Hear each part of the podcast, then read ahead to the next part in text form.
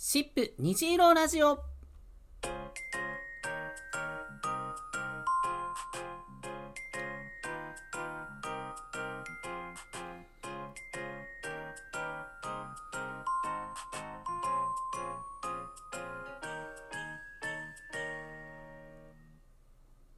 遅くなりましたが、新年明けましておめでとうございます。今年もシップをよろしくお願いします。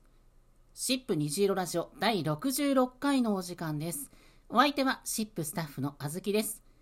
シップに関する様々な情報やセクシャリティ、ジェンダーに関するお話をリスナーのみんなからのお便りを紹介しながらラジオトークと Spotify を通じて毎月2回お届けしています。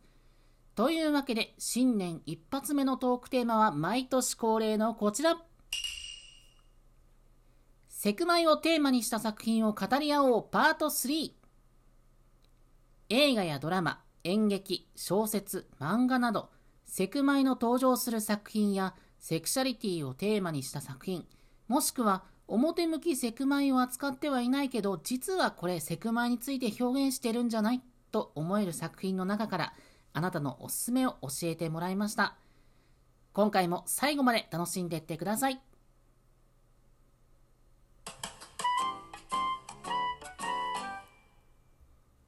それでは早速お便りを紹介していきましょう。まずはこちら。ラジオネームセロリンさんからいただきました。ありがとう。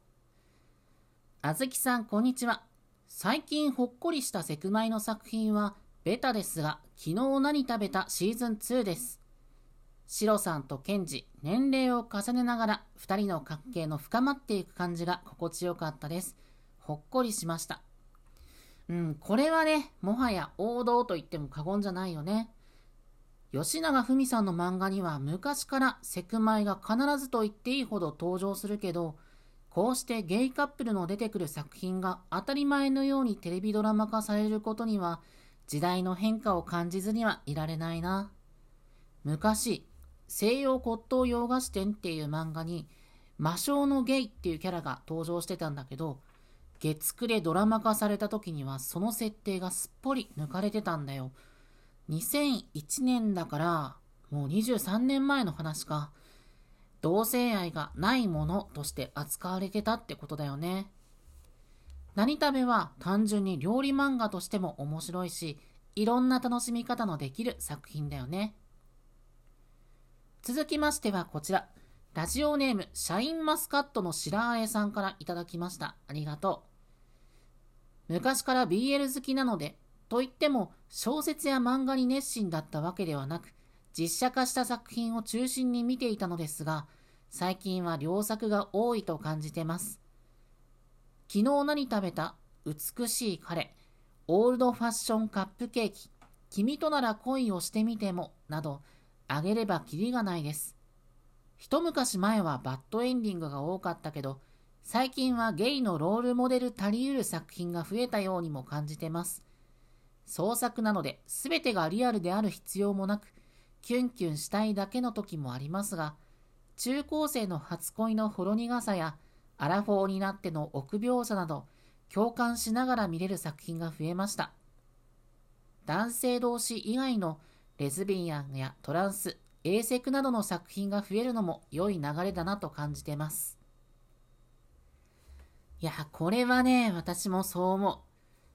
私自身10代の頃からユリが大好きなわけだけど昔は愛好家のためのファンタジー的な要素が強かったのが今は作りたい女と食べたい女に代表されるような現代を生きるレズビアンの生き方の一つを見せてくれる作品も少しずつ増えていてそれがとてもいいなって感じてる。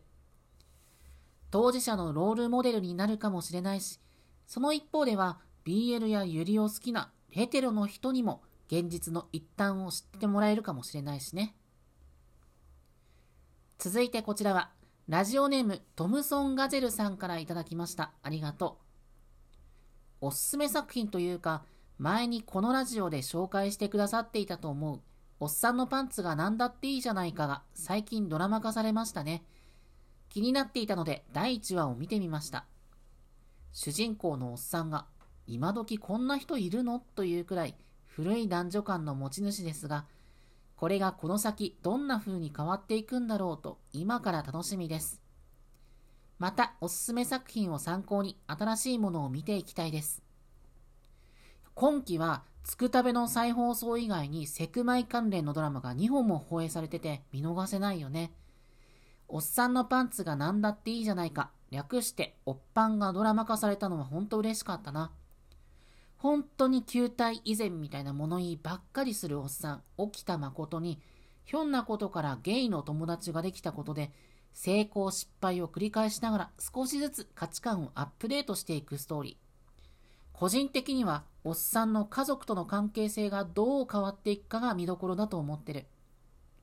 漫画の方は去年の年末に完結したので、ドラマが終わったらそっちもぜひ読んでみてね。そしてこちらは、ラジオネームにゃんさんからいただきました。ありがとう。あずきさん、明けましておめでとうございます。今年もあずきさんの張りのある声を聞くのも楽しみにしています。よろしくお願いしますね。さて、本題に入ります。最近は、セクマイ関連のドラマや漫画、書籍などが増えていますが、にゃんがへえっと思ったのは、片思いというタイトルの東野圭吾のミステリー。大学時代のアメフト部の女子マネが10年後に雑な化粧をして女装の男性として部員の前に現れるというストーリーです。しかし、そこは東野圭吾。恋愛あり、殺人あり、セックスあり、どんでん返しあり。未だ金八先生でトランスジェンダーが取り上げられてもいなかった頃に、ここまで踏み込んでトランス女性を取り上げた小説を書くなんて、やるなというのと、なんかありそうなコミュニティが紹介されてたりして混乱しながらも最後は引き込まれて一気に分厚い本を読み切ったのです。他にも読んだ人がいたらぜひ感想を聞きたいです。いや、東野圭吾がここで出てくるとはびっくり。調べたらワウワウでドラマ化もされてるみたいだね。めちゃくちゃ面白そう。以前の虹色ラジオで江国香織さんのキラキラ光るを取り上げたことがあったけど、今みたいに LGBT なんて言葉が知られるより前の昔の作品に触れてみるっていうのはすごく意味のある体験だと思うんだ。その時代にセクマイがどんな風に語られていたのか、どういう扱いをされていたのか、どんな位置づけだったのか、歴史と変化を知ることで見えてくるものがきっとあるんじゃないかな。最後はこちら。ラジオネームタクトさんからいただきました。ありがとう。ドラマや漫画などではないのですが、NHK で超多様性トークショーなれ初めという番組をやっており、そこには同性カップルやトランスで結婚している人などが出演しています。セクマイのカップルがどうやって出会ったのか、それぞれの家族との付き合いや周囲の反応などを当事者が赤裸々に話してくれます。番組名通りセクマイだけでなく、いろんな人たちの馴れ初めを知れるのも面白いですよ。実はね、この番組の話題、この前、シップのスタッフと話してたら出てきたの。まだ見たことはないけど、NHK ってバリバラなんかも含め、結構攻めた番組も作ってくれるよね。当事者にとっては勇気づけられそうな内容だね。今や、新婚さんいらっしゃいでも同性カップルが登場する時代。テレビのバラエティやドキュメンタリーもどんどんアップデートされていったらいいな。といった感じで、みんなからもおすすめの作品を教えてもらったわけだけど、例によって私もこれという作品についてお話ししてみようかなと思う。